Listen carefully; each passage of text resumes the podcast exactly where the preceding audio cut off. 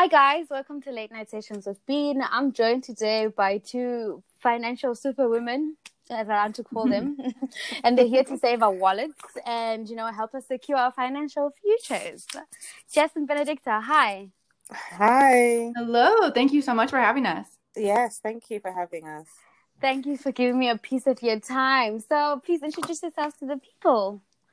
I yes, so I'm in the States. I'm a financial coach. I run a 12 weeks to wealth program for college grads who want to get out of debt and learn really all of the things that they didn't learn growing up or in school about money. Um, and then yeah, I just recently started helping other financial coaches kind of learn the same practice, and I am able to do this full time, which has really helped me really grow the industry. So I'm Benedicta. I, I currently do uh, personal and business finance advice in the UK.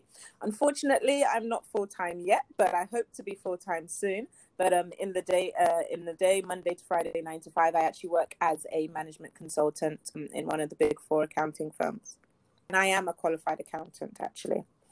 Awesome. Yeah. Awesome stuff. I know you're both financial coaches. But what's the difference between a financial coach and a financial planner or advisor? Yeah, that's a great question. Really, the financial coaching world is still pretty largely unregulated. I think that's one of the biggest differences. We don't sell any products. We don't um, charge anything really besides just the services that we provide. And I would say mm-hmm. typically we're more focused on debt and kind of the everyday uh, smaller tasks where advisors are looking at potentially bigger picture stuff. You know, they could be recommending certain plans, different, yeah, yeah more advising in that role. Yeah, I would agree with that. And I would say, actually, as a coach, like you say, day to day. So it's less of the I'm going into a formal office to have a formal meeting with my mortgage advisor, you know, mm-hmm. and more of the, oh, this person is able to help me more as a friend as an encourager if you think about you know a coach on, with a football team or a basketball team it's not it's not the physiotherapist you know it's the one who's with you out there and kind of encouraging you every step of the way and i think it, like you say it's less regulated so it's more informal um, mm-hmm. as a financial coach compared with you know like i say the big mortgage advisors or the you know the bank bank uh, manager or something like that so, Benedicta, what services do you offer? So, for me, predominantly, um, well, I say predominantly, I started out offering personal finance services in regards to number one, having a personalized budget for a 12 month period, um, which I call basic budgeting. But I also have the debt attack service, which is again mm-hmm. you know, looking at how to get out of debt and making a personalized plan for individuals to make sure that they you know stick to have something to stick to and they have a mm-hmm. target mm-hmm. and a goal in mind but more recently especially with my accounting i have branched out into actually providing similar services but for businesses. So helping them to do their cash flow forecasting pricing and profitability to make sure that their their business you know has the right numbers to survive as well. Similarly to like an individual every business has its beginning days and it might need to get some um, money to borrow. It might you know in the in the early days people are still trying to figure it out. So just like i help individuals i also help small businesses do similar things and Jess? I help small businesses really get the back end of their business straightened out. A lot of entrepreneurs are great at making money, but when it comes to the details and you know tracking the money, that's really where they typically struggle. So I kind of came in, mm-hmm. helped them with the admin stuff, and then my bookkeeping clients were saying, "Hey, this is great. You've revolutionized my business, but my personal finances are still a mess. And so that's kind of when the light bulb went off for me of like, hey, people need this just in their everyday lives. And that's really what I started to fall in love with was helping people get their personal money straightened out um, and just seeing the growth and confidence and really just their desire and their their dreams them kind of figuring out that their dreams aren't stupid. You know they they've got the the steps and really they've, they've got the guidance that they need to get to that next level. And so i love seeing those transformations.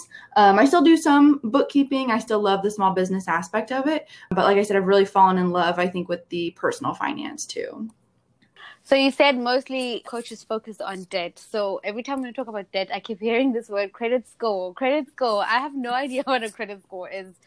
So, Benedicta, maybe you can chop that down for me. What is the credit score and why is it so important? so, in simple English, I normally say your credit score is your financial history.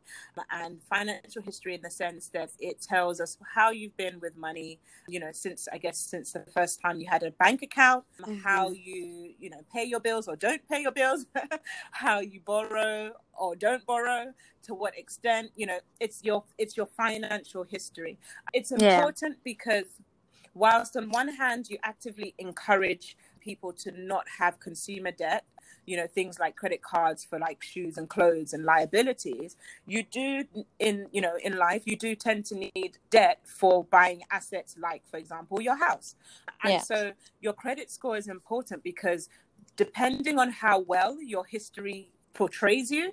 It will yeah. determine whether you will get a high interest rate or a low interest rate when you go for a mortgage, for example. It will also determine whether you even get approved or not. Um, you know, and also how much the banks or you know the, the mortgage institutions will be willing to lend to you. So you've got the two-sided coin. So on one hand, yes, don't go into debt. You know, don't go around trying to apply for all the credit cards in the world. But on the other hand, mm. you know, hmm. we have to be realistic, and we know that big things, especially for example, we both talked about business here. You know, as a business, you might want to invest. When you want to invest in your business, you might want to take out a personal loan to do that. Or even if you want to open up a business account, they will look at you as the director of the business and say, what is this person like with money? If this person is not good, the banks are unlikely. I was speaking to a client yesterday who was telling me, you know, they were unable to open up a business account because of their mm. personal credit score, because the bank doesn't trust them.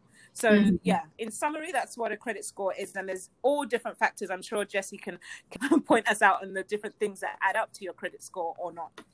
Yeah, and how and how you can even improve it. Yes, just in case you have a bad one.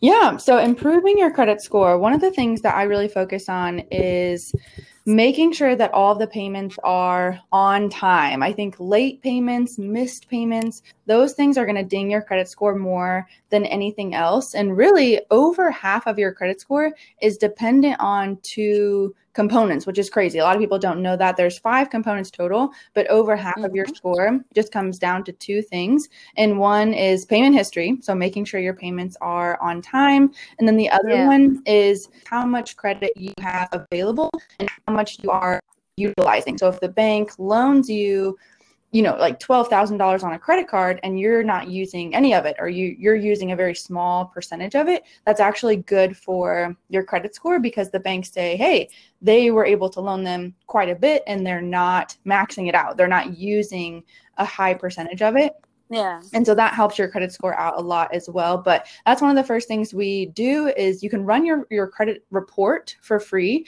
And if there's any fraudulent transactions on there, you want to get those off. And then if there's any late payments or missed payments, making sure that everything is up to date, getting stuff out of collections, that's really going to help boost your credit score at the end. That's the, the first. That's the first step that you need to take. Mm. Yes, yeah. Run your free credit report, and then just make sure all the information is correct. If it's correct, make sure you get those late payments off of there.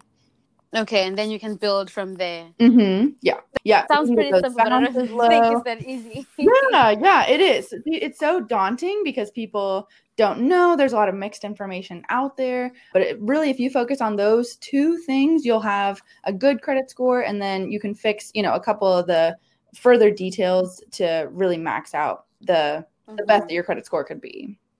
Um, Benedicta, if you can give us just three quick tips on how to save each month for anyone and everyone. Um, so number one, make sure you have a budget. At the end of the day, if you don't know how much money you are making and how much you are spending, how do you determine how much you can afford to save? Um, mm. So number one, have a budget in place. Number two, always make sure that you allocate all of your money. So having a budget that will help you do that anyway. But basically, if you have less less expenses than you have yeah. um, your income. Don't just leave the rest of that money you know sitting in your bank account or you know wherever. Make sure you allocate it. So for example you you decide that it's going to be savings. But above all of these i would say for saving make sure that you save before all other things. There's this um, phrase that they talk about paying yourself first. Paying yourself first means that you give to yourself before you then start paying other companies for your TV, your light, your gas, whatever it is. Make sure mm-hmm. you pay yourself first. And the way you pay yourself first is by saving for yourself, for your today, for your tomorrow, for your future. People tend to think that savings is something that you do after, you know, after you've taken care of all the bills. But actually, saving should be one of the first things that you do. And mm-hmm. then the other thing that I would say to help you with your savings, so that's four now, one for free, I would say that you should automate. If you automate, you don't need to worry about it. Put a, a standing, we call them a standing order in the UK. I'm not sure where people are going to be listening to this from. but basically, it's like a direct debit, a standing order. You go to your bank, you say to them every month, I want, I don't know, 20 pounds, $20, 20 euros to go straight into my bank account without me even thinking about it. When you have yeah. your savings automated like a bill, that way you don't forget to do it. mm, awesome stuff. And Jess, I need you to give me things that we can skimp on so that we have a thriving budget. Because um, Benedicta spoke about a, having a budget. Mm-hmm. So, in order to have that, what are the things that you would recommend we skimp on? Absolutely. So, one of the things that I really preach is for my clients to prioritize what they love and really do away with the best. You can have what you want, but you can't have everything right so if if yeah. going out to eat is really really important to you if that's how you bond as a family if that you know then do that but maybe forego something else that's not as important to you like maybe buying new clothes or buying new whatever it might be makeup accessories whatever so i think prioritizing something that you can skimp on is like the stuff that you're not prioritizing that's not a priority to you if subscriptions if you don't really care about that tv yeah. i've got some friends that like they just don't watch TV. And that saves them a lot in subscriptions every month. And one of the things that it's easy to get burnt out on is if you're constantly doing away with and like cutting corners on things that are really important to you. You're going to run out of steam, you're going to run out of motivation. Mm-hmm. But really cut corners where you don't care. if, if, it's something that's not really important to you, then definitely skimp on. Then cut it out. Yeah. Mm. I think Jesse said it all. It's not about, you know, having the worst life ever. You know, I'm saving, right. so therefore I can't go mm. anywhere. I can't eat out. I can't go on holiday. No, it's just about choosing what you want to do. Um, and I think the other key thing is planning for it. So one of the key tips that I always recommend for people is, let's say you do want to go on a luxury holiday, or you do want to buy, you know, that fancy dress that's probably a bit expensive. Rather than just going out and using your credit card, let's say the dress costs a hundred pounds you can just divide that into four and save intentionally towards it. So you can still afford your luxury item. It's just that you're making sure you've done it within your means as mm-hmm. opposed to going into debt for it. So you can split that dress into rather than four monthly payments like the lenders would want you to do, split it into four saving four months of saving 25 yeah. pounds or $25. Yeah. Financial advice that you have ever received as a kid and as as, yeah. as a businesswoman now as a coach it's so hard to pick one but i think one that i've really grabbed onto and one that i definitely preach on youtube and on my website is that you can't work your way into wealth there's not enough hours in a day for us to work enough mm. work enough hours there's not enough days in our lives to mm. work that we can like make millions of dollars strictly from our workplace you have to at some point turn your mindset from working for money to making your money work for you yes. through investing and getting your money into the market and creating other streams of income creating that passive income for you um, and earning a return on your money. The exponential growth that you that people get through investing it that's a non-negotiable when building wealth and i think that that's one of the biggest really most valuable pieces of advice that i've heard. Totally. For and me, yeah, for me, I would say it's not necessarily maybe the best, but it's the one that I think has stuck with me, probably because it was the first time that someone actually spoke to me about money and you know mm. thinking thinking about it in the right way and so even everything i've done since you know since then has been based on this um, this first piece of advice which was make sure that you give every single pound or every single cent a name or an assignment or you know basically there should be no money that's just there for i don't know. You know it needs to every pound should have a an assignment that it's going to do, whether it be Yeah. that it's going to investing or it's going to pay your bills or it's going to be saved. Make sure every month you are telling your money what you want it to do.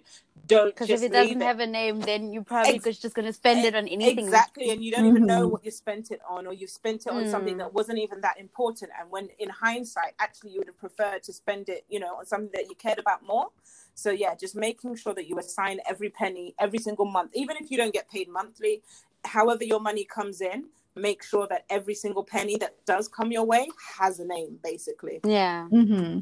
Okay, so should one of the listeners need financial coaching or like want to have a financial session with you, how does that look like? Is it virtual? Is it personal? And where can they find the information and your services?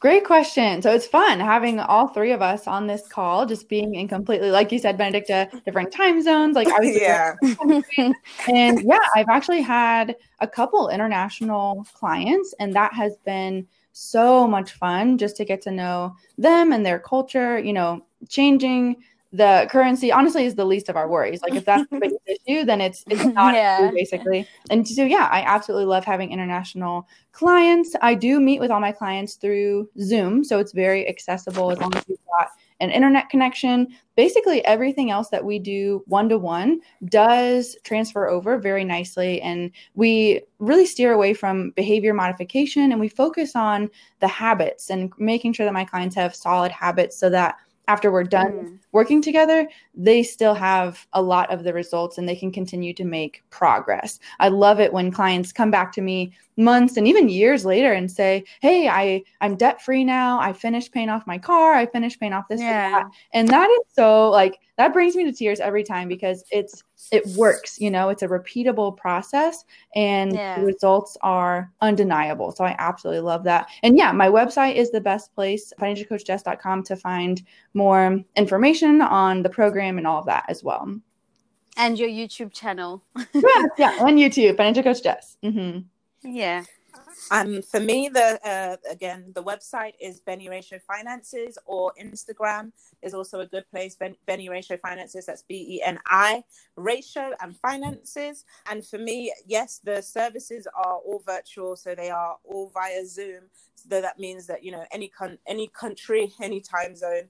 The the thing I focus on more is understanding. So for me, when you have the understanding, I think that the rest of it will follow. You Mm. would naturally want to do the right thing because you understand how everything works.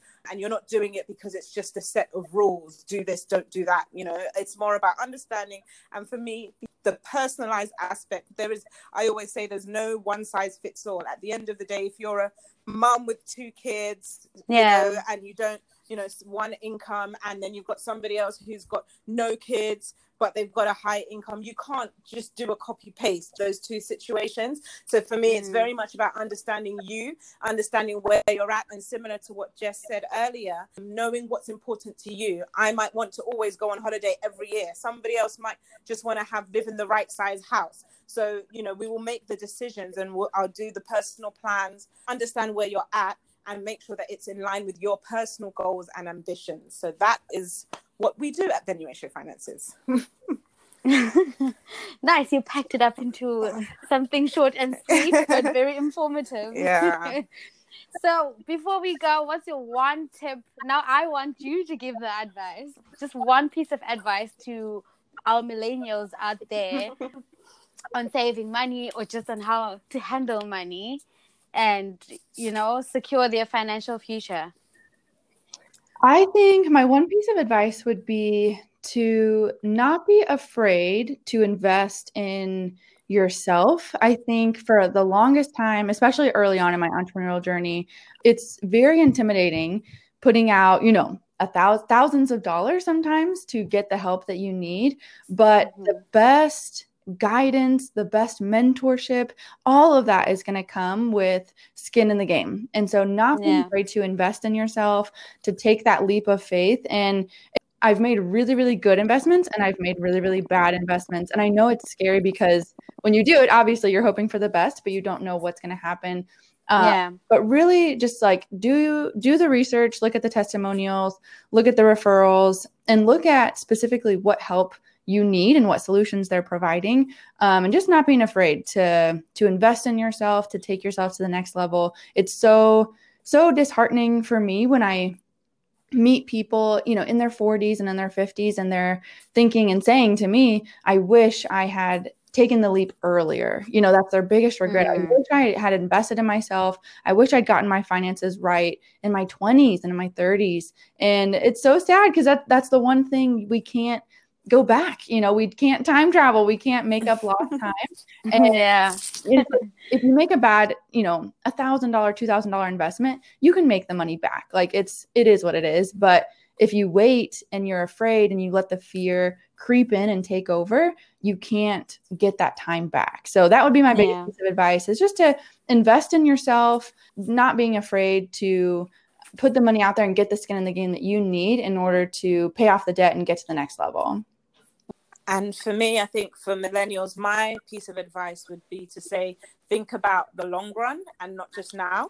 Um, mm. And I know we all love to have fun. I like to have fun, but um, we need to do it with the future in mind. Um, because I think what happens, similar to what Jess has said, you know, you then reach like 35, 40, and you realize, okay, I'm going to be 50 in a couple of years' time. and what do I actually have, you know, to show for it? Um, and when you finally realize, you don't want to feel like it's too late. Um, and so therefore when you think when you want when you look back to your 20s and your 30s you still want to feel like you had fun but you still want to feel like you did the right thing to set yourself up for you know your 40s your 50s your 60s and retirement ultimately so have fun but still think about the future. That would be my financial advice. You know, for every penny that you're spending on on, on the on the YOLO life, make sure that you have another penny that is spent, you know, on the future life, basically. yeah. awesome stuff. I was listening with big ears. Thank you so much for the advice. Thank you so much for sharing your time with me, ladies. No problem. You're welcome. Yeah, take care. Stay safe. Thank you. I really hope you guys enjoyed that back to back of money talks with on the previous episode skilled finances Tando and Lindy and on this episode Jess and Benedicta. So I hope you guys learned a lot because I learned so much. All the information that you need is in both description boxes and as usual, I'm not leaving you guys empty handed. I'm leaving you guys with Sandela by Lloyd Soul. Enjoy. Have a blessed weekend. I will catch you guys on the flip side for your Sunday shares. Stay safe from your bean with the biggest, biggest, biggest